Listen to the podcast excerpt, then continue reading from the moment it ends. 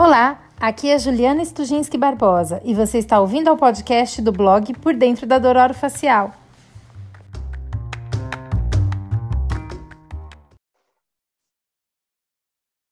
Olá, tudo bem com vocês? Estamos de volta aqui no podcast do Por Dentro da Dor Facial, hoje com uma convidada ilustre, direto de Petrópolis, Estamos aqui com Tayane Caucha. Olha que chique esse nome, Caucha, adorei. Eu, eu lia, na verdade, gente, eu li a Cálcia, mas ela falou para mim é Caucha. Então agora, eu, aliás, mudou, viu, Tay? Eu só vou te chamar de Caucha agora. Gostei mais. Estamos aqui com a Tayane, direto de Petrópolis. A gente está gravando antes do Jogo do Brasil, né, Tay? E é. eu vou deixar você falar com a audiência agora e contar para eles quem é você. Quem é você que está aqui comigo hoje? Olá, Juliana, Ju. É, eu sou Tayane, eu agradeço primeiramente o convite para estar aqui, estou super feliz de participar desse podcast. É, eu sou professora na Unifase, na Faculdade de Medicina de Petrópolis e na Faculdade de Odontologia aqui da Unifase. É, trabalho junto com o professor Ricardo Teixe na área de DTM, do orofacial tanto na especialização, quanto também orientando alunos em alguns projetos de pesquisa. E tem uma atuação hoje mais forte na área de dor facial. Sempre trabalhei com farmacologia, é um tema que sempre me interessou muito em todas as frentes. E mais recentemente, bem mais fundo em dor facial e DTM. Thay, mas você fez o seu mestrado e doutorado aí em Petrópolis ou não? Como é que é? Bom, eu sou cearense, sempre importante ah, mencionar isso. Isso, adoro é, o sotaque. É, eu sou cearense, eu me formei na, na Federal do Ceará e fiz meu mestrado lá no Departamento de Farmacologia da Faculdade de Medicina. E sempre trabalhei com inflamação, na verdade, com desfecho de dor secundária essa inflamação.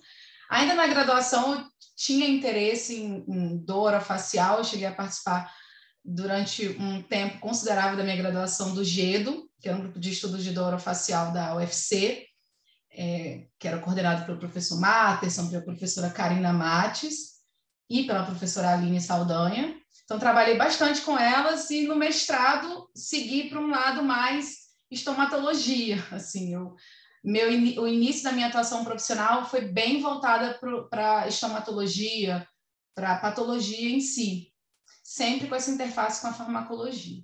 E aí eu me mudei para o Rio, fiz meu doutorado aqui, também é, com uma interface farmacológica, trabalhei com, com canabinoides, enfim, é, resposta imune, inflamação, no departamento de biofísica da UFRJ.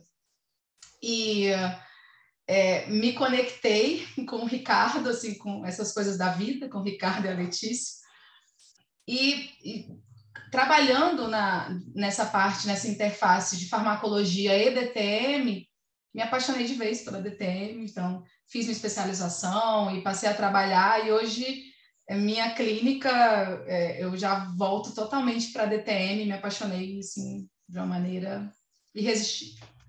Ai, que bacana. Você sabe que você falou uma coisa agora no finalzinho, a clínica, né? A Adriana Lira, que trabalha comigo, a gente tem o dia do bruxismo, que a gente viaja aí no Brasil, ela sempre, na hora que a gente se apresenta, a gente fala, ah, eu fiz mestrado, fiz doutorado, fiz pesquisa, não sei. Aí a Adriana fala, só que não vamos esquecer, a gente é dentista de mocho também, a gente senta, atende no consultório. Eu acho que essa, essa é a parte bacana, né, Thay? É você pegar o que você aprendeu ali no mestrado e doutorado e levar ali, né, para o mocho, para o consultório. Acho que é Sim. é bacana. E aí você me contou, eu nem sabia, dona Cáutia, que você fazia isso, agora vai aguentar, vou te chamar assim, é, que você também atendia no consultório, né? Você atende aí em Petrópolis mesmo? Atendo aqui em Petrópolis, sim.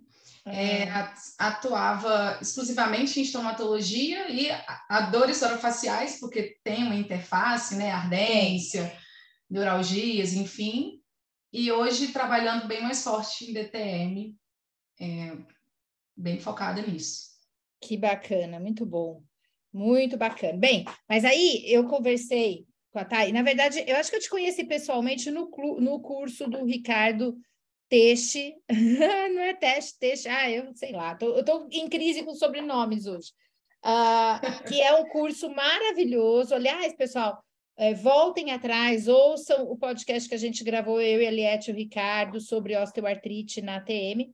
O Ricardo tem um curso sensacional lá em Petrópolis, que era em Juiz de Fora, agora está em Petrópolis, né? Que é um curso muito bacana de osteoartrite. E lá você estava traduzindo né, a professora egípcia, que eu não sei falar o sobrenome, só sei, tá vendo? Eu tenho problemas com o sobrenome. Eu vou entrar em crise, vou levar isso para minha análise. Nossa, que chique. Mas que é uma pessoa sensacional. E, e, tem um passarinho que me disse que talvez ela esteja no congresso da SBDOF, passarinho, assim, contando para mim. Não posso contar muitas coisas, né? Mas é, ela vai estar por lá e ela está sempre junto com o Ricardo. E o próximo curso vai ser em abril. E lá eu te conheci pessoalmente, a gente conversou bastante. Eu falei assim: nossa, eu quero gravar um podcast com proteção. Lembra disso? Te convidei, ó, faz tempo. E depois de um ano, exatamente mais ou menos um ano, a gente está conseguindo gravar. Então, eu quero começar a é, falar agora. Então, se você chegou e está com raiva, que até agora eu não comecei a falar de proteção, vai ser agora.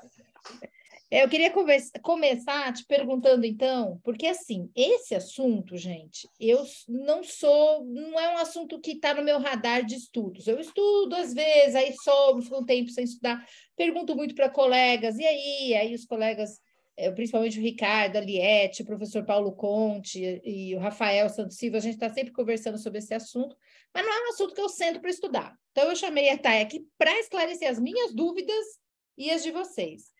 E, e aí eu quero começar perguntando: o que é condroproteção? Qual é o conceito envolvido nisso? Bom, é, o conceito de condroproteção é, ele passa pelo entendimento da progressão da doença osteoartrite. Então, quando a gente fala da osteoartrite de qualquer articulação, nesse caso do nosso interesse osteoartrite de ATM, o conceito de condroproteção se relaciona ao uso de medicamentos, suplementos, enfim, moléculas que façam a função de proteger as estruturas anatômicas. Nesse caso, especificamente, a cartilagem. Então, é, são, é, um, é um termo guarda-chuva, na verdade, porque ele abriga diferentes medicamentos e nutracêuticos que possam ter alguma interferência na evolução da doença protegendo o dano à cartilagem articular. Opa, entendi. É, então, é, é, é o que a gente está buscando hoje, então, aqui é, nesse podcast, é óbvio, a gente vai falar sobre a articulação temporomandibular, né? Então, quando eu pensar em condoproteção, seria dentro desse processo, então, de osteoartrite, tem um momento e que a gente, então, uh, pensa em proteger a cartilagem. Mais ou menos é isso, né, né Thay? E aí, assim, Thay, quais as drogas, os nutracêuticos, as moléculas, o que, que é considerado hoje condroprotetor, especialmente em osteoartrite? E aí eu acho que a gente vai acabar falando até de joelho, né, porque é onde mais tem trabalhos, ou, ou você me pelo menos até onde eu sei, é em joelho. Agora, se for cotovelo, ombro, articulação, quadril, aí você me fala. Mas é, o que, que, é considerado, quais são esses medicamentos nutracêuticos, moléculas, etc., que são considerados condroprotetores?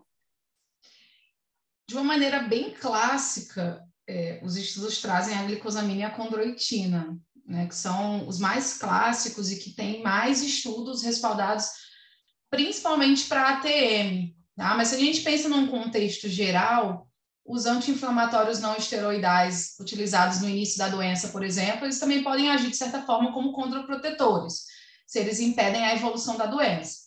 Mas se a gente fala de uma condroproteção raiz, né, esses medicamentos que são bem encaixados, bem colocados nessa caixinha, a gente pode falar da glicosamina condroitina para ATM e mais recentemente também o colágeno não hidrolisado do tipo 2 para outras articulações.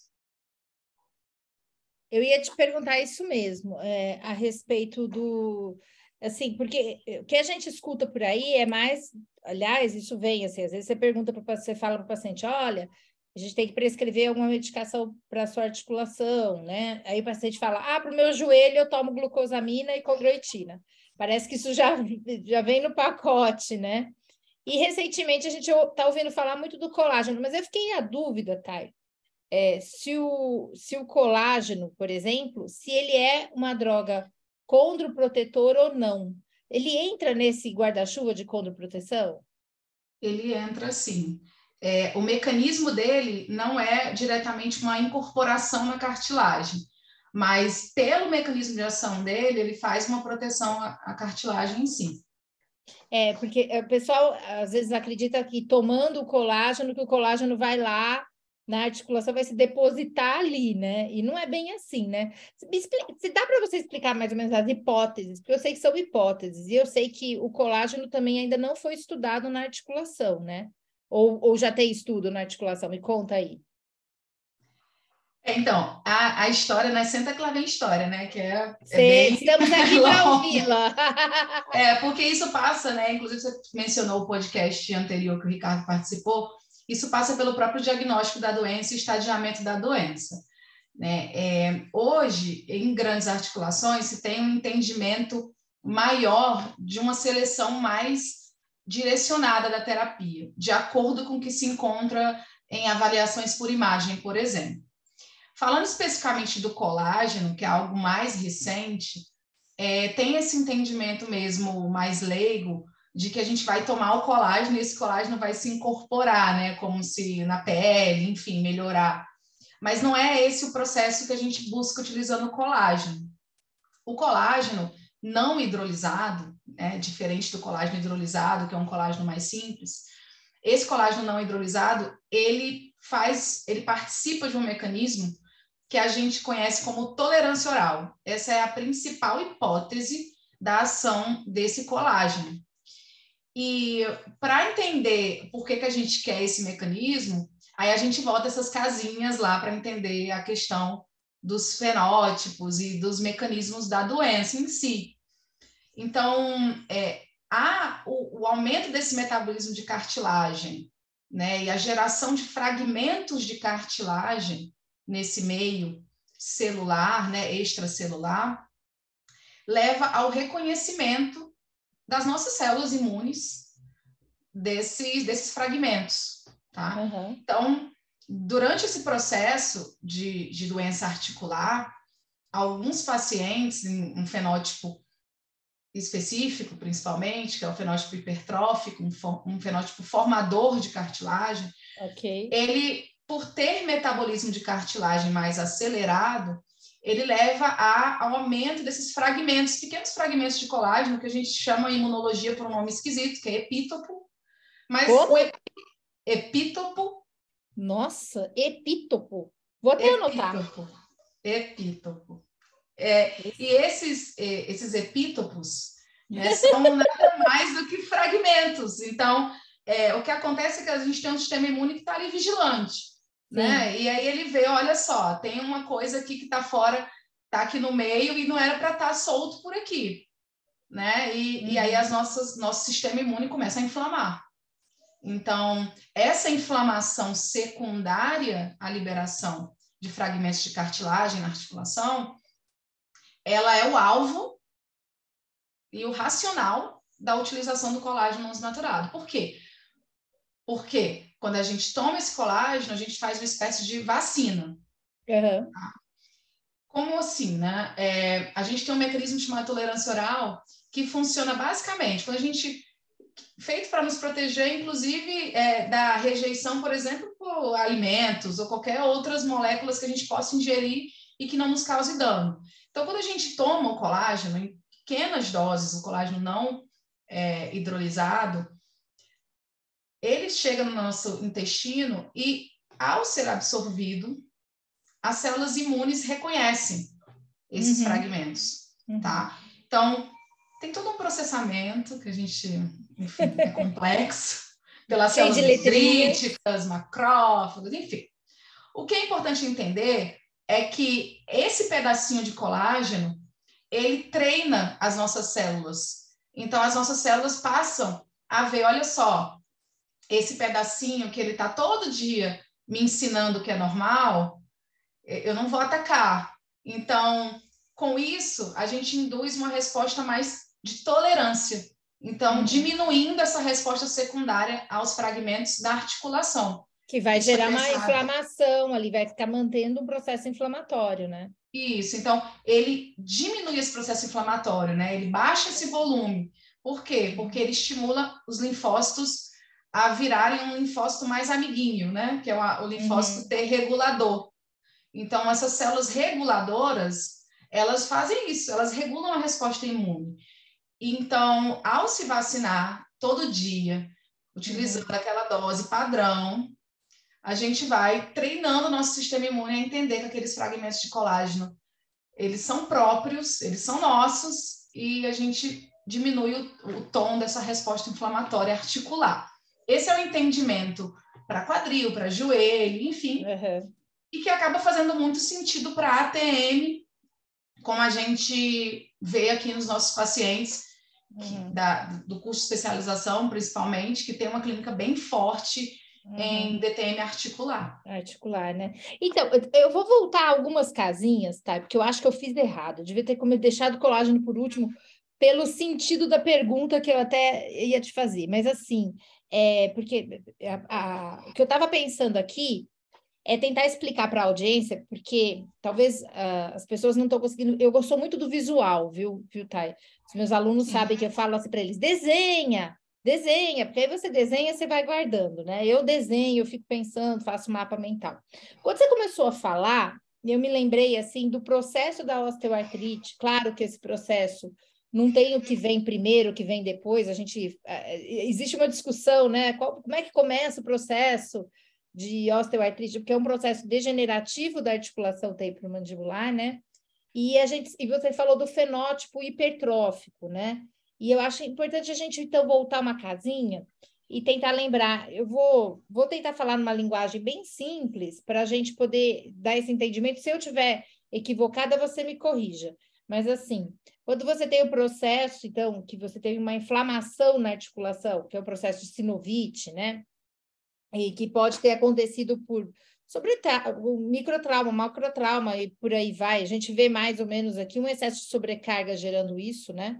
Uh, por diferentes motivos. Essa sobrecarga, até bruxismo em vigília, ou pode ser uma cirurgia que foi feita, enfim, N motivos. E aí o que acontece? É, essa articulação ela inflama. Então, esse primeiro processo é um processo inflamatório, mas ainda você tem a cartilagem dela, ainda você tem a parte óssea e tal.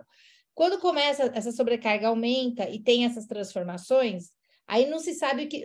Antigamente, é, quando eu aprendi, Thay, eu estudei isso há 25 anos atrás. Quando eu aprendi há 25 anos atrás, a gente tinha então a inflamação que levava à degradação da cartilagem, que aí sim chegava no osso e aí provocava as mudanças ósseas. Hoje o estudo mostra, né, como o Ricardo explicou lá no outro podcast, que pode ser que esse processo se inicie por uma angiogênese no, no osso também, que afetando a cartilagem. Fato é, a cartilagem vai sendo afetada no primeiro momento. Neste momento, esse hipertrófico não aparece, né? Ele, é, esse perfil de afetando essa cartilagem nesse primeiro momento não é o perfil hipertrófico. Quando é o perfil hipertrófico? É no final, quando você tem a formação, os osteoblastos chegando, tentando ali formar osso, né? Como é que é isso daí, esse finalzinho? É, voltando várias casinhas, é, várias. esse conhecimento, esse conhecimento é bem translacional mesmo, assim, é, e, e muito, muito entendimento de grandes articulações. Então, o, o entendimento mais atual separa os processos da doença em diferentes perfis. Então, existem pacientes que tem uma resposta mais óssea, uma resposta mais de cartilagem, enfim, uma resposta mais inflamatória. E isso direciona muito na seleção da, no, da nossa condroproteção. Uhum. Então, voltando a essas casas, né, é, a gente primeiro definir, relembrar né, para a audiência, porque acredito que uhum. isso foi falado no podcast do Ricardo, é, sobre esses fenótipos.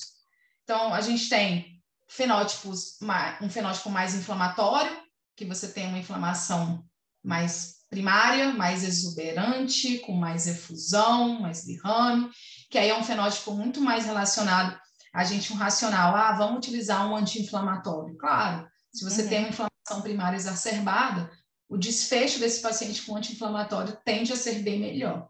Uhum. Você tem um fenótipo de cartilagem, e isso também vindo né, do joelho, é, tem esse racional de pensar que existem alguns pacientes que são ganhadores, digamos assim, eles se adaptam formando carga.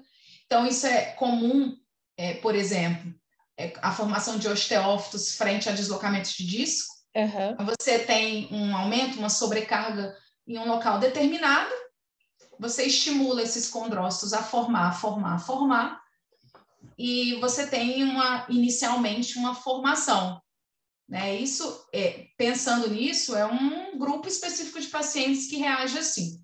Existe uhum. outro grupo de pacientes que já tem uma reação é, de perder, digamos assim, né? Uhum. Então, ao invés de a sobrecarga, estímulos exógenos, enfim, ou mesmo é, é, predisposições genéticas que esse paciente possa ter estimulem a formação, ele é, estimula a perda de cartilagem, tá? Uhum. Então, nesses pacientes, você pode observar erosões. Sim. É um fenótipo erosivo de cartilagem, que vai, né, no, no entendimento, vai progressivamente levando à perda de cartilagem. Tá? Uhum. E um último perfil que seria um paciente com um fenótipo de uma doença que surge do osso, que é aquele paciente, como você mencionou, que tem é, aquela lesão tipo edema, característica uhum. pelo acúmulo de, de, líquido no osso. Isso é, é, esse entendimento, né? A gente é, sempre conversa isso muito aqui, como a clínica acaba sendo é, a nossa vivência, quantos pacientes a gente vê, como tudo fica natural. Porque uhum. a gente vê as imagens e a gente claramente já pensa, olha, esse paciente é um paciente mais hipertrófico, esse paciente é um paciente Muitas vezes o paciente que tem um fenótipo hipertrófico, ele não tem uma clínica de dor no momento inicial. Então, Sim. é um paciente que forma, mas ele pode ter uma crepitação, mas ele, inicialmente, ele pode até não nos procurar por ser totalmente uhum. assintomático do ponto de vista doloroso, né? É, e, e, até no início, né, a gente fala, a, a sua TM está lutando, né? Ela está uhum. aqui lutando, está formando, está tentando sobreviver. É, mas é um fenômeno. Parece, parece até uma. Assim, para quem não é, porque aqui a gente tem dentistas que escutam que não são especialistas, assim, mas parece até uma dentina reacionária, né? Deixa eu fugir. Exatamente. Vou formar, Exatamente. vou formar um muro aqui, porque eu não quero esse, esse, esse fator irritativo em cima de mim, né? Exatamente. Então, você tem um limiar de adaptação, né? Esses pacientes, uhum. eles, eles têm uma adaptação melhor no sentido de que eles estão formando. Então, o fato deles estarem formando, a um primeiro momento, nos deixa um pouco mais tranquilos, né? Então, o paciente está uhum. formando.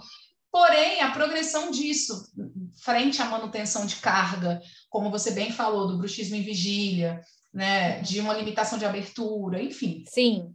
Olha como é importante. Tá, você me lembrou de uma coisa super importante que eu vejo que às vezes o paciente controla o bruxismo do sono, da vigília, mas ele é cinesiofóbico, tipo, ele tem cinesiofobia, é fobia Sim. de movimentar. E o quanto que o exercício é importante nessa também, né? Para fazer a movimentação. Mas continua falando que você estava falando do hipertrófico, ele está formando. Porque eu quero, saber, quero saber do fragmento, porque a gente vai tomar o colágeno no fragmento. Né? Exatamente. Continua aí, estou adorando. Então, então assim, é, a gente tem esse entendimento de formação então, é um processo degenerativo, mas que, é um, que tem uma cara de formação.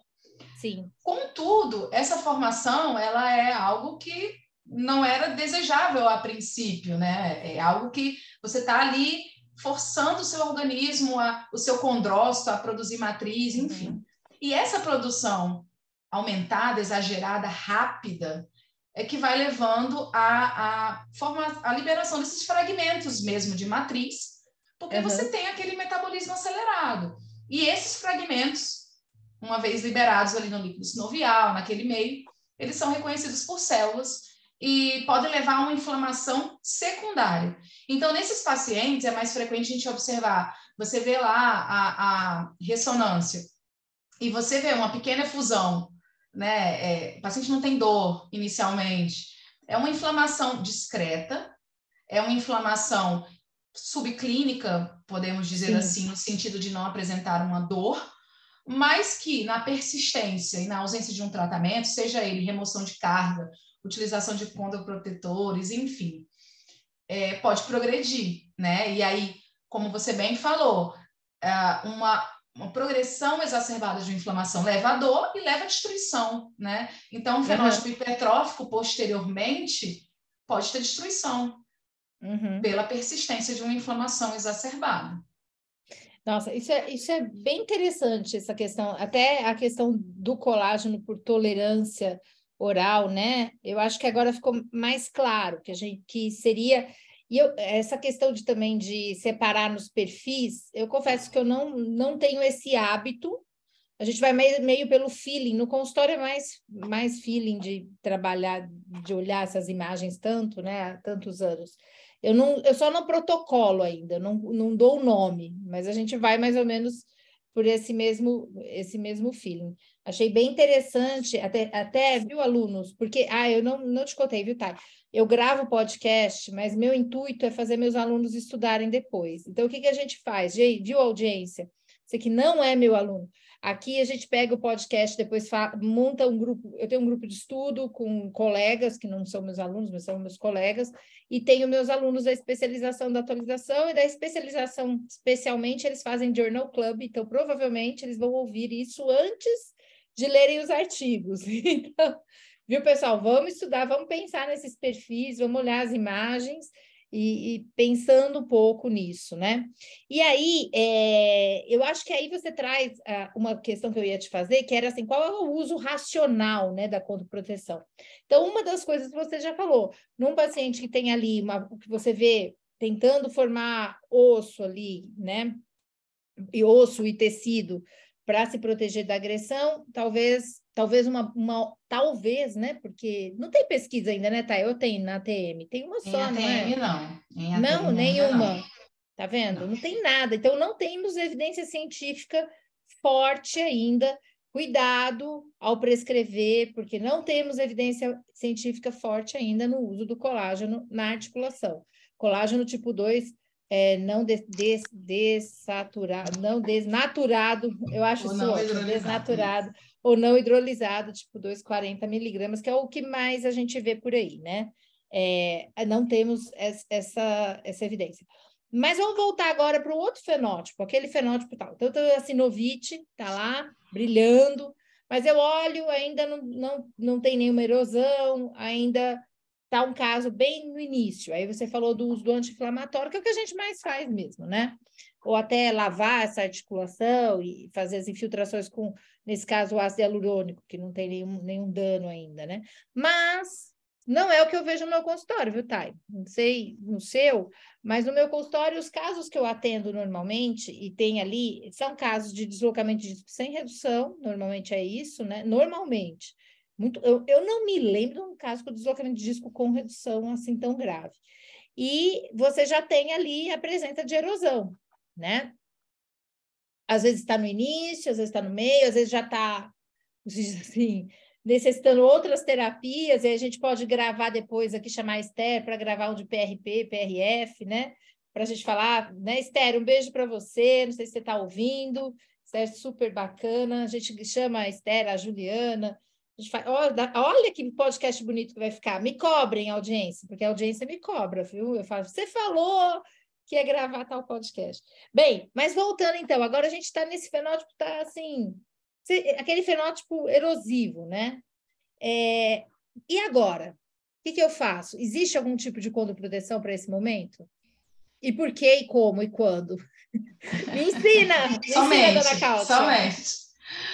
É, Bom, o, fenótipo erosivo de cartilagem, que é esse fenótipo de perda, é um dos que mais tem estudos direcionados, né? Porque, de fato, a glicosamina e condroitina são, é, são os condroprotetores mais estudados nesse sentido, para a condroproteção oral. Então, tem estudos da década de 70 com glicosamina e condroitina, tem estudos da década de 90 já com ATM. Então, uhum. é, é, tem literatura, né?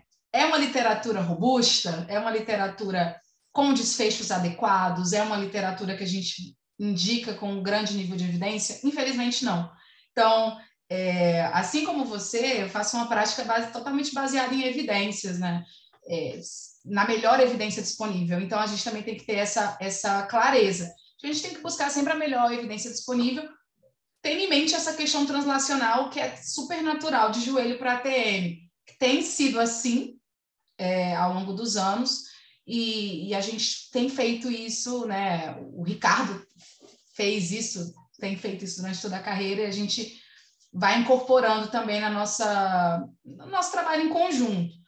E em relação à glucosamina e condroitina, tem até uma revisão sistemática que você está nessa revisão, né? Você participou dessa revisão. Que, pois é, participei. Foi quando eu estudei. é, é e, e, e, que avaliava suplementos somente de glucosamina. Foi. Uh, porque tem essas duas interfaces, utilizar só a glicosamina ou glucosamina, ou utilizá-la em associação com a condroitina. Nossa, isso é uma pergunta que eu queria te fazer também, mas vamos continuando.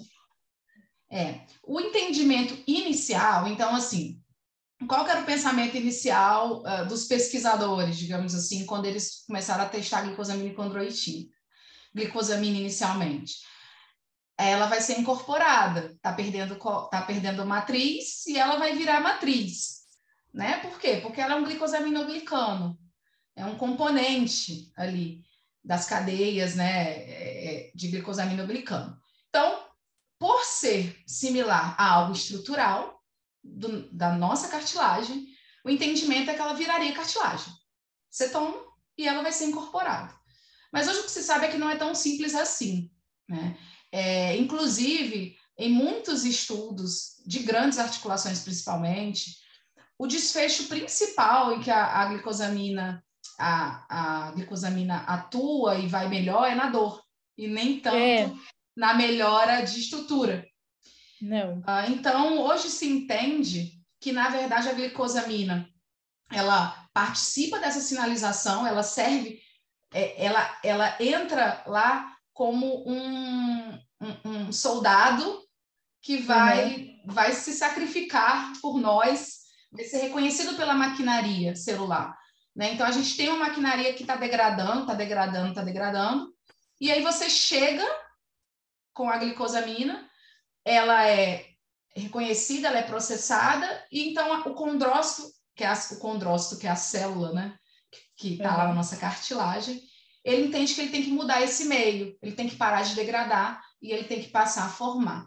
Então, secundariamente, você tem diminuição de mediador inflamatório, porque uhum. quando o, condro, o condrócito ele entende que ele está num perfil de eliminar a matriz, né, de degradar, você tem liberação de citocinas inflamatórias. Então, para o dentista uhum. geral, né? As citocinas uhum. inflamatórias, elas são substâncias, são moléculas que, que fazem a inflamação. Então, com inflamação, frequentemente vem a sensibilização e vem a dor. Então, se você diminui a inflamação, você acaba diminuindo secundariamente o dano e você acaba diminuindo secundariamente a inflamação é, e a dor, tá? Em joelho, tem, uma, tem um estudo muito, muito robusto que foi publicado no New England, é, se eu não me engano, em 2006. Então, é um estudo que, assim, é, é, é o carro-chefe para quem fala não funciona. Uhum. Usa esse estudo. Que foi publicado uhum. apenas em um dos melhores periódicos do mundo, que, é, que é o New England. Mas, quando a gente lê o estudo é, atentamente, né, a gente vê que dentro do estudo existe uma existe uma, uma, uma, uma sessão de pacientes, né? um grupo de pacientes que respondeu bem, que uhum. eram justamente os pacientes que tinham dor moderada a severa.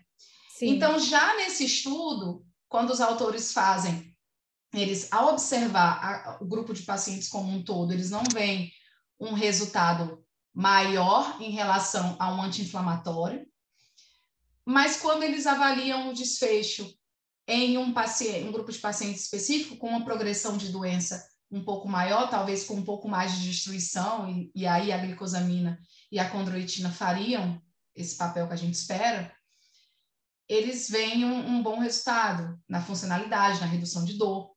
Uhum. Então, esse entendimento de que, na verdade, a gente precisa conhecer o paciente, que a doença degenerativa é um termo realmente bem guarda-chuva, né? E que os pacientes, Sim. eles caminham em direções muito, muito diferentes. Então, nesse sentido, a, é, a glicosamina não foi abandonada, nem na clínica médica e uhum. nem na odontologia, na nossa especialidade, porque ela tem um racional clínico em um grupo de pacientes que responde muito bem. Sim, eu percebo isso. Mas eu, a mesma coisa que eu, eu, eu, eu sim, eu prescrevo bastante, bastante, né, gente? Prescrevo quando necessário. É porque quando a gente fala bastante, fala assim, ah, Juliana só prescreve remédio. Não, gente, prescrevo quando eu vejo necessidade é, exatamente nesses mesmos casos que você citou, e mas o que eu percebo assim é que leva tempo, né, Thay? Eu, eu na, quando eu fiz essa revisão junto com o pessoal lá da Santa Catarina, acho que é o Eduardo, que é o primeiro autor, Eduardo Bertasso, foi a professora Graziela Canto, o professor André Porporati. Eu estou aqui puxando da memória, gente, porque é, são tantos anos, a gente esquece, né? É, eu lembro que a gente é, focou nessa revisão e, e todos os trabalhos mostravam os melhores resultados após três meses de uso, né? E acabou sendo meio que um protocolo, ah, use por três meses, porque é o que mostra.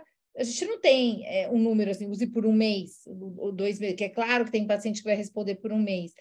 No primeiro mês, tem paciente que vai responder no segundo mês, tem paciente que vai ter que esperar três meses. Mas eu vejo Assim, agora, qual é o nível de evidência científica disso, gente? Nenhum, é o meu consultório. Eu vejo no meu consultório que precisa ali uns dois a três meses, junto com outra, óbvio que eu nunca utilizei sozinho, mas que eu vejo necessidade de, uh, de algum tempo para a gente ver uma resposta plena nesse paciente. Um mês, dois meses, assim, mais ou menos. Vocês também observam isso? Sim, e, e, faz super sentido quando a gente pensa no mecanismo desses, desses, dessas moléculas, porque, na verdade, elas são encaixadas no racional da terapia de osteoartrite uhum. como medicamentos sintomáticos de ação lenta. Essa uhum. é a sigla desse grupo, uhum. desse grupo de, de, de substâncias. Por quê? Porque a gente espera que os desfechos sejam melhores posteriormente, a longo, uhum. tá? a longo prazo, inclusive com um desfecho prolongado de melhora. Então, os pacientes, uhum. após esse período, continuam bem. Então, e tem, tem vários estudos, inclusive nessa revisão, é, que comparam com medicamentos de uso pontual, como o tramadol. Uhum. É, alguns estudos comparam com o ibuprofeno, que é um anti-inflamatório.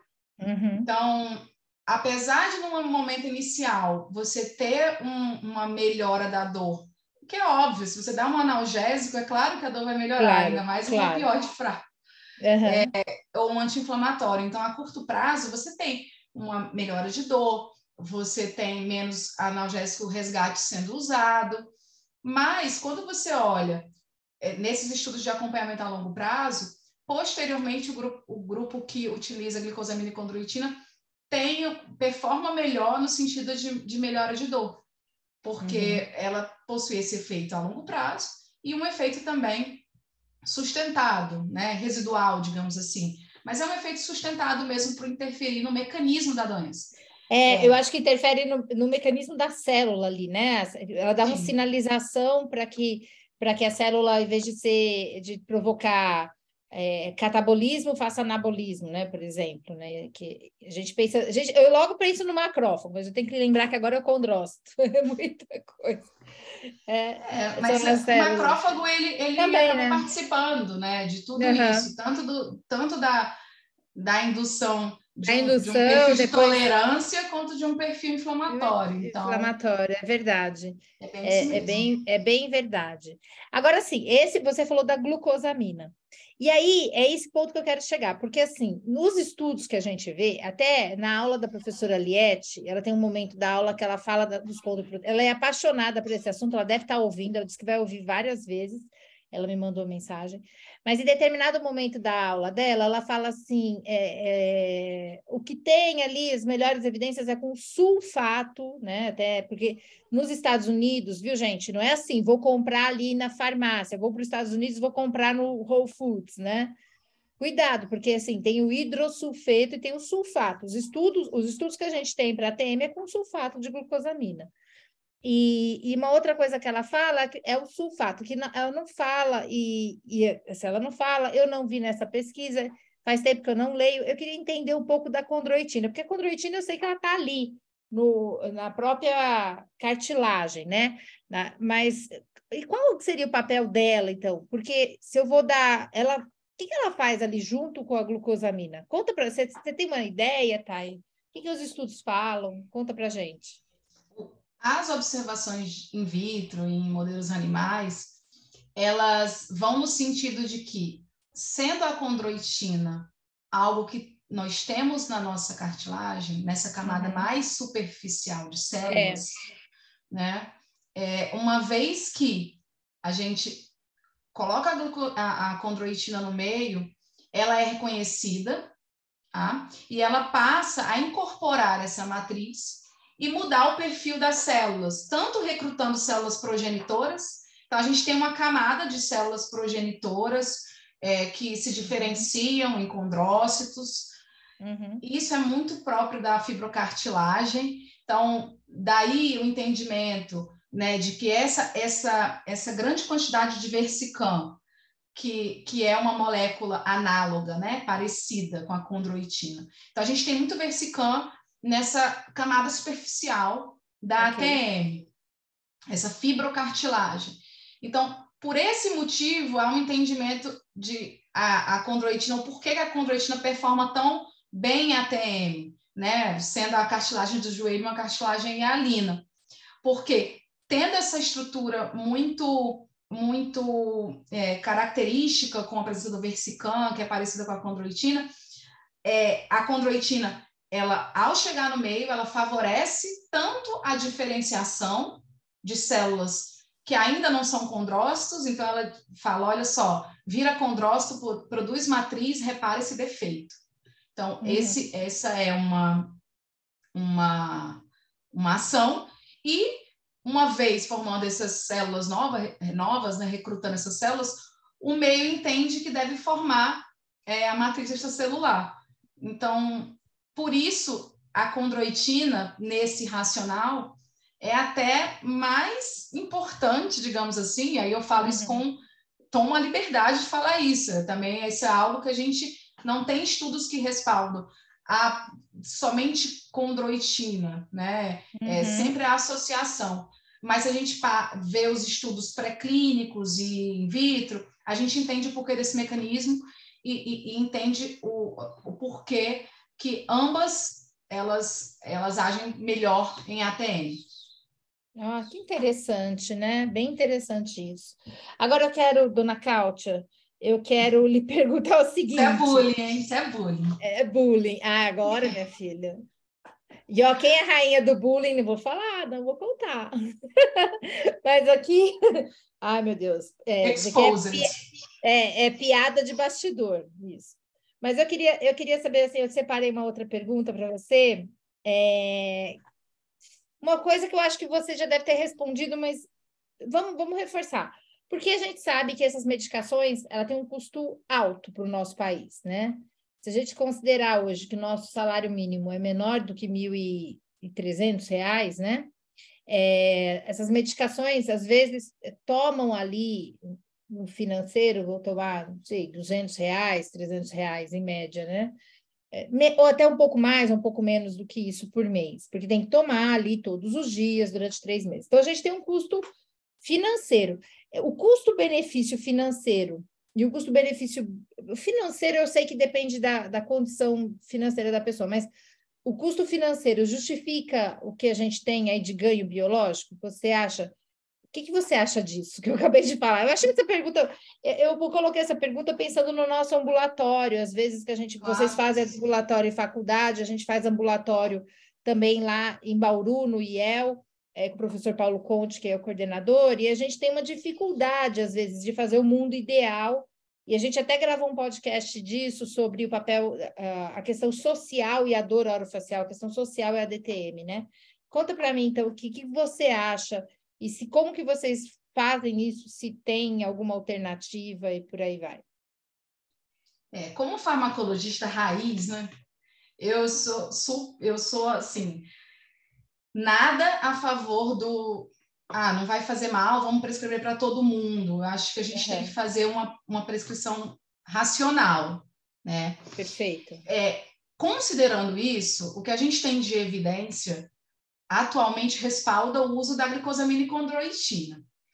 O colágeno tipo 2 ainda é uma evidência muito preliminar. A gente precisa de evidências mais robustas. Claro que em uma situação clínica em que, e isso a gente, né, eu falo isso, mas isso é, um, é algo ainda a ser confirmado por estudos que esperamos realizar, é, em uma situação clínica, como um paciente que eu mencionei anteriormente, um perfil que se encaixe no uso do colágeno, ele pode ser ponderado, até por ser, por ser um suplemento utilizado, né? Ele, uhum. O colágeno não é considerado um medicamento, e sim um, um suplemento. Tá? Então, Nesse contexto, o uso pode ser ponderado por nós, né? igual as evidências é, de vitamina D ou outras suplementações que o dentista tem autonomia de fazer, tá? Mas, claro, com uso ponderado. Agora, falando da glicosamina e condroitina, que aí já são comercializados né, com bula, são, são nutracêuticos de fato, é, a, a glicosamina e condroitina tem evidências de, de efetividade. Claro, não é para ser usado em todos os pacientes, né? Como a gente também não, não pode sair prescrevendo ibuprofeno para todos os pacientes, a gente não pode sair uhum. fazendo artrocentese em todos os pacientes, não, né? Tudo passa pelo diagnóstico. E hoje a gente tem buscado no ambulatório e a gente e é, e é assim impossível não levar isso para nossa vivência clínica uhum. no consultório de observar o paciente no estágio da doença de acordo com a imagem. Então, depende o que, que, eu, o que, que eu falo, uh, se vale a pena ou não vale a pena. Depende do paciente, então depende do nosso uhum. diagnóstico da imagem. Em pacientes que tenham erosões de cartilagem, que tenham esse, essa, eh, essa imagem compatível, vale a pena sim associar, sempre que possível, claro, uhum. a uma remoção de carga articular, com o uso de placas oclusais, por exemplo. Uhum. É, então, isso tem que ser ponderado, né? Não é todo paciente que tem uma artralgia que a gente vai fazer uso de glicosamina e condroitina, até porque a gente sabe que é, a artralgia ela pode acontecer sem degeneração. Uma Exato. coisa é uma dor. coisa, dor, dor, é. e, dor e, e, e, destruição são coisas distintas. Então, Bem uma colocado. prescrição racional, ela, uma prescrição racional, ela passa por um diagnóstico preciso.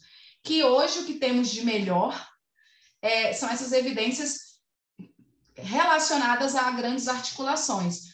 Já tem editoriais, né? Saiu uma editorial, editorial no Journal of Oral Rehabilitation, já falando sobre fenótipos. Então, isso uhum. é uma coisa que não vai demorar para a TM, de fato, porque uhum. é algo que a gente observa muito claramente na clínica, né? Que os Perfeito. pacientes eles evoluem de formas distintas. Então, respondendo objetivamente sua pergunta, o custo-benefício ele se relaciona ao diagnóstico preciso. Não vale a pena administrar a todos os pacientes, de fato, porque a doença, é, o, o fármaco, ele tem que se relacionar ao mecanismo da doença. Foi muito legal você falar isso e até lembrar, mais uma vez, que em dor não tem protocolo né? Eu acho, as pessoas vivem me perguntando qual o protocolo de Bauru. Eu falo, cara, em dor, em degeneração, em DTM, não tem protocolo. Eu falo assim, cara, Bauru, protocolo. Você sabe que eu estou lá faz 11 anos, eu não sei o protocolo, porque aqui a gente olha o paciente, quem é o paciente, né? Quais as condições envolvidas que, que a gente tá? Às vezes a gente vê uma imagem, mas a clínica é sempre soberana, né? Você vai ter a imagem, mas você tem a clínica também. Então, você tem que uhum. casar as duas coisas para você fazer o diagnóstico. É o que você falou. É, o, o, diagnóstico é soberano. Mais uma vez, a gente reforçando isso aqui. É. E, e, eu queria e saber. Assim, ah, Desculpa Diga. te interromper. Imagina, é para interromper mesmo. Eu ouso adicionar mais uma variável, que é o perfil ah. do paciente.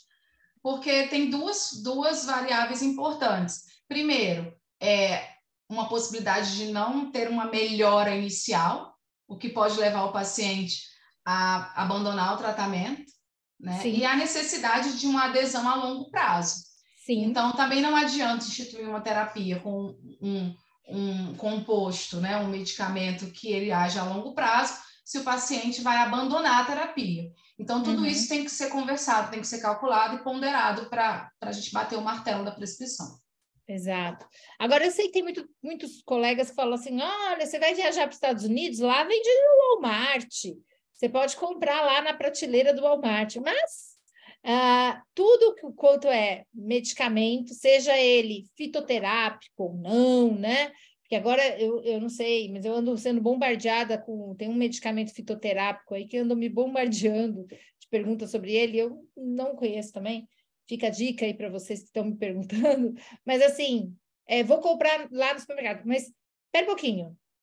Quais são os efeitos colaterais? Tem efeito colateral? E quais são as contraindicações? Porque todo mundo pode tomar porque é algo que tenho no meu organismo ou não existe alguma contraindicação? É, então, vamos falar de glucosamina e condroitina, né? Porque, e depois como eu falei, é, como eu falei, o colágeno, ele não tem uma bula. Então, uhum. se o colágeno não tem bula, ele não tem claramente essas, essas reações adversas, interações, enfim. O que se entende dos estudos, dos eventos adversos, eventos adversos de pesquisa, é que é, reações como cefaleias ou constipação foram relatadas em pacientes que tomaram colágeno, mas uhum. que não conseguiram traçar se de fato o colágeno ele, ele ocasionou isso. Okay. Agora, quando a gente fala de condroitina, né, glicosamina e condroitina, aí o buraco é mais embaixo. Assim. Ele já tem algumas interações medicamentosas importantes. É, é, é um, ele tem um mecanismo de antagonismo de insulina. Então, Olha ele induz um perfil de, de claro, em pacientes mais suscetíveis, a aumentar a resistência à insulina. Então, uhum. em diabéticos, o uso deve ser ponderado. Se vai utilizar, tem que é, mensurar, fazer um acompanhamento de perto desses pacientes. Uma outra interação medicamentosa da glucosamina e condroitina é a varfarina e outros uhum. novos anticoagulantes. Então, existem é, relatos né, de literatura, enfim, está na bula, é algo conhecido de que pode haver incidência de sangramento em pacientes suscetíveis, ou seja, uhum. esses pacientes anticoagulados. Tirando esses dois grupos de pacientes, né, diabéticos anticoagulados, é aquelas reações, né, bem prova de farmacologia, náuseas, uhum. é, diarreia, enfim, uhum. é, reações gastrointestinais, de uma maneira geral. Uhum. Tá? Existem alguns, alguns relatos de literatura também de, de um possível é, efeito colateral renal, mas te digo que, que não é algo esperado, né? São reações uhum. bem inesperadas. Então, é, de uma maneira geral, para um paciente normosistêmico, né, e, ou, e que não tem essas condições específicas, um, um, algo uhum. bem seguro de se prescrever. Bacana. Eu, eu sempre falo da flatulência. É. Tá no gato, é, tá no gato intestinal. Não, mas que tem um aumento maior, viu? Todo mundo fala para mim, pacientes. É, e, assim, há uma, há uma orientação para quem é alérgico a crustáceos também não utilizar. Pela ah, própria olha aí. Não, mas a condroitina é glucosamina? Ou colágeno? Glucosamina. A glucosamina? glucosamina. Só que são, são manipulados na mesma formulação, Sim, né? São, uhum. Há, um, há um, uma indicação a evitar a prescrição para alérgicos a crustáceos de uma maneira geral. Bacana. Tá vendo, gente? Não é chá de camomila. Aliás, até o chá de camomila tem contraindicação, gente. Eu descobri recentemente isso. Até o chá de camomila. Mas eu queria, assim, é, a gente está gravando antes do jogo do Brasil, então daqui a pouco vai ter jogo, então a gente vai, vai ser um pouco. Tá uma delícia esse papo. Mas eu queria te perguntar assim: 2022, a gente está aqui em 2022, então a gente está falando de colágeno, é, sulfato de glucosamina, sulfato de condroitina, 1.500 miligramas, 1.200 miligramas, né, da, da glucosamina e condroitina. Essa, essa, esse miligrama é o que mais me aparece, é isso mesmo, né? Ou, ou já tem relatos... É, é a dose ter... mais utilizada. É a dose mais utilizada, que é 1.500 de sulfato de glucosamina com 1.200 de sulfato de condroitina. Então, isso é importante também para quem vai comprar lá fora, lá no supermercado, a... olhar né, se é hidrosulfeto, se é a quantidade e tal. Mas eu queria saber de você, tem alguma coisa, dona Cáutia, vindo por aí? Bom, nessa área? Dona Barbosa, Dona Estugins. Nossa, é isso que eu ia falar. Ninguém me chama de Barbosa, meu pai fica tão Dona triste. Barbosa Estugins. eu sou Barbosa também, né? Então a gente é, é então, em algum é lugar da nossa é. genealogia somos relacionados. É isso Bom, aí.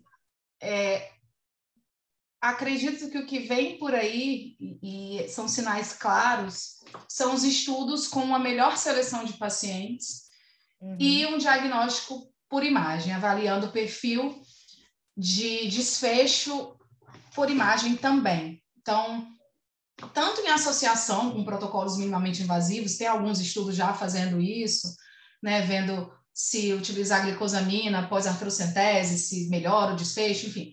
Então, uhum. é, o, o que, e aí acho que quase todo podcast que falar de alguma doença específica vai falar, o que vem por aí, os fenótipos né, que já estão. Nossa, é.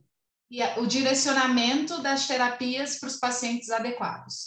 Então, a tendência é que essas terapias que vêm de joelho, elas se consolidem em ATM, né, e que elas se consolidem num grupo de pacientes específico, com indicações claras, para que a gente possa fazer cada vez mais uma prescrição bem individualizada, uma medicina personalizada. Nossa, isso é sonho de consumo, né? A gente está ouvindo falar realmente muito sobre fenótipo. Tem fenótipo. Eu estava acompanhando agora as postagens do pessoal do que, que, estão lá no Congresso Brasileiro de Sono e tudo fenótipo, fenótipo, fenótipo de insônia, fenótipo de, de síndrome da apneia obstrutiva. Na dor no Congresso da IASP, é, desde 2018 ou até antes, só se fala sobre fenótipo, quem é o seu paciente, personalize o seu atendimento, ou seja, não tem protocolo, de novo, essa repetição, essa, eu, essa observação vai levar a gente a ser mais assertivo e a cuidar melhor do nosso paciente, certo? Nossa, Thay, eu te agradeço demais. Eu acho que esse vai ser o primeiro de muitos podcasts.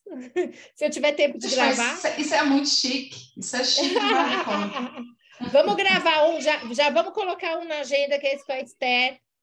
Pode já, já falar para ela. Falou, a Juliana falou que quer gravar com você. E aí a gente, assim, agora eu peço desculpas de novo. Pra, eu sempre peço isso para a audiência, mas é porque a vida esse ano realmente foi um ano duro e é difícil, as coisas vão acontecendo e você vai deixando o que é menos prioritário, não que não seja, é, eu estou na internet desde 2010, mas não é meu ganha-pão principal, então a gente vai deixando o podcast ali quietinho, mas o podcast é o meu blog, na verdade, agora, né? Porque tá, eu tinha um blog, tá, que eu fundei quando morreu o Orkut. E eu escrevi, escrevi, escrevi. Depois a gente vai trabalhando, trabalhando, o blog vai ficando quietinho. A mesma coisa acontece no podcast. Mas eu tenho planos, tá? Então, deixa eu contar planos. Os planos é para o ano que vem, depois de julho do ano que vem, no segundo semestre, a gente começar a ter o podcast também em vídeo lá no YouTube. Ainda não. Hoje eu tô, gente, vocês não estão vendo, mas eu estou de camisola.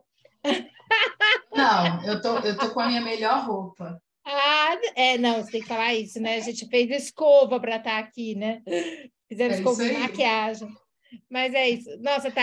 Obrigada mesmo. Vai lá, porque agora já é hora de preparar o, a pipoca e abrir a cerveja aí para assistir o jogo do Brasil, tomara que o Brasil ganhe, se não ganhar também, fizer, que faça um bom papel. Vai ganhar, Ju, vai ganhar. Eu sei que vai ganhar, mas eu tenho que falar assim, né? Porque vai que eu não sei o futuro, as pessoas vão estar ouvindo isso depois, vão me chamar de pé frio ou pé quente. Vocês...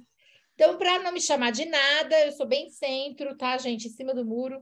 Se ganhar ou perder, a gente vai ser feliz do mesmo jeito. Mas se ganhar, vai ser melhor. É verdade. Obrigada, Thay. Um beijão. Muito. E ó, Pessoal, eu vou deixar no, na descrição desse, desse site. Você me manda, até me manda um ou dois papers para eu colocar, para eles? Mando sim, inclusive, Na... Ju, ah. acabou de sair uma sistemática de ATM e glucosamina condroitina com as Maravilha. duas formulações, Já também é. com desfechos bons, então vou deixar disponível lá para que quem quiser se aprofundar mais, enfim. Estou disponível para quem tiver dúvida. Ah, e... Boa! Me fala só seu arroba do Instagram para o pessoal te achar lá. Gente, meu nome é muito complicado. Então, meu arroba é farmacodontologia. Farmacodontologia. Não tem erro, tá vendo? É igual o meu. Aí me acha, tá? O meu... Ô, e... Thay, deixa eu te contar essa. Meu primeiro e-mail era stuginski.wall.com.br. É impossível. Eu... Não, eu não sei. É porque é o primeiro e-mail, né? Então, eu falei, vou passar na frente de todos os meus parentes. Vou pôr eu, Stuginski, né? Aí eu comecei a ir para os lugares e ficava S sapta de tatu de urubu. Eu falei, não, nunca mais eu uso isso Exatamente. Mas muito obrigada, tá, Ju, assim, pelo seu convite. Eu acho que é algo que a gente tem que trazer para a audiência como um todo, para que haja esse entendimento. A gente está cada vez mais estudando, especializando e procurando novas alternativas para melhorar a vida dos nossos pacientes. É isso aí. O final é isso, é ter assertividade no tratamento. Um beijo para você, um beijo para você, audiência, e até a próxima. Beijo.